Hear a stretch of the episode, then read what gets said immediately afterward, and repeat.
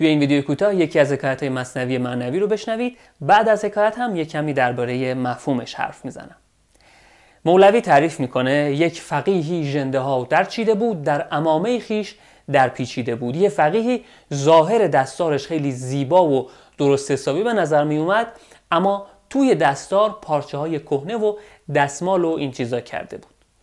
داشت به سمت مدرسه حرکت می‌کرد. یه مرد دل دزدی کمین کرده بود دید عجب دستار فاخر و درست حسابی.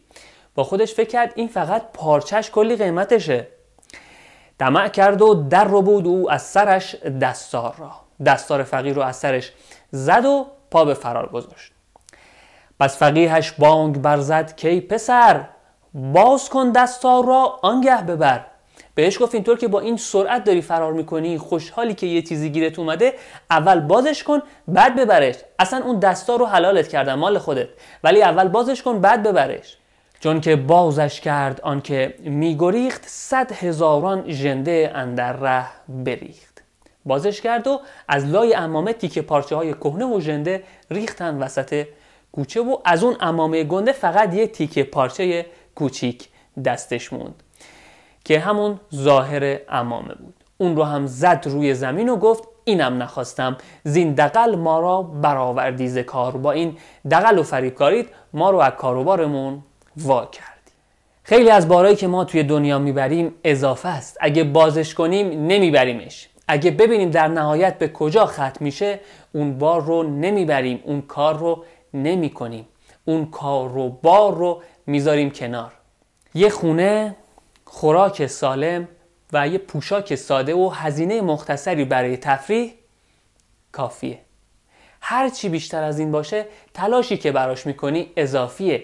بار اضافیه. اون تلاش رو باید بیاری به سمت چیزای دیگه غیر از چیزای مادی و پولی.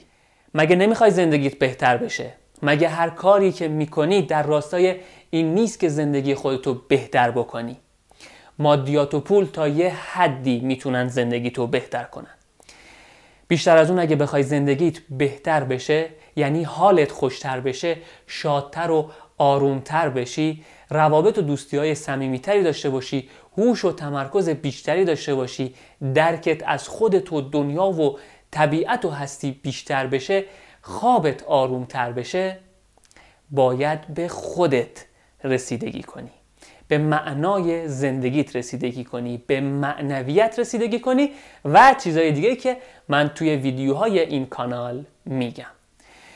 چیزایی که از لابلای کتابا و سخنرانی ها و تأملات خودم بهش رسیدم. چیزایی که زندگی خودم رو بهتر کرده و مطمئنم می‌تونه زندگی شما رو هم بهتر من علی کیانی فلاورجانی هستم. هر شنبه یه حکایت رو به همراه مفهومش توی این کانال شکوفایی با ادبیات منتشر